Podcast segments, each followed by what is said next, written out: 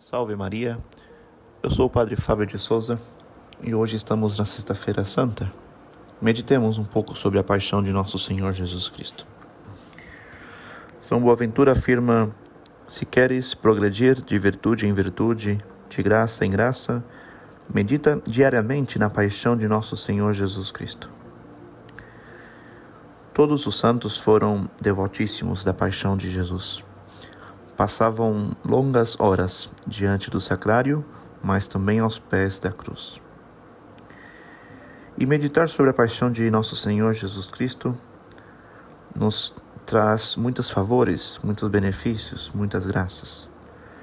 Primeiramente, sem dúvida, ao meditarmos a paixão de nosso Senhor Jesus Cristo, nos traz um verdadeiro arrependimento dos nossos pecados e, ao mesmo tempo, um propósito sincero de não mais cometer tais pecados. Quem considera que Jesus foi transpassado por causa de nossas iniquidades, certamente terá o desejo de reparar as próprias culpas por meio da penitência.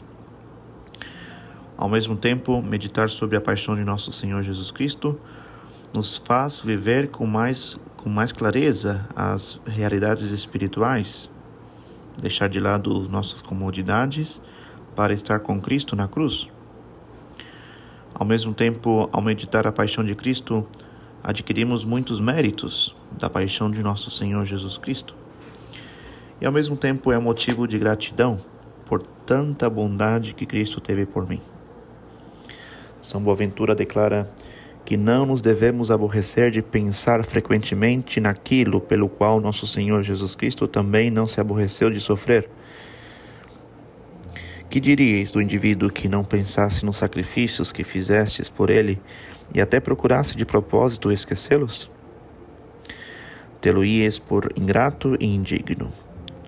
Assim seríamos nós, se passássemos os dias, as semanas, os meses, sem refletir no sofrimento de, que nosso Senhor Jesus Cristo suportou por amor a nós. E continuou o santo São Boaventura.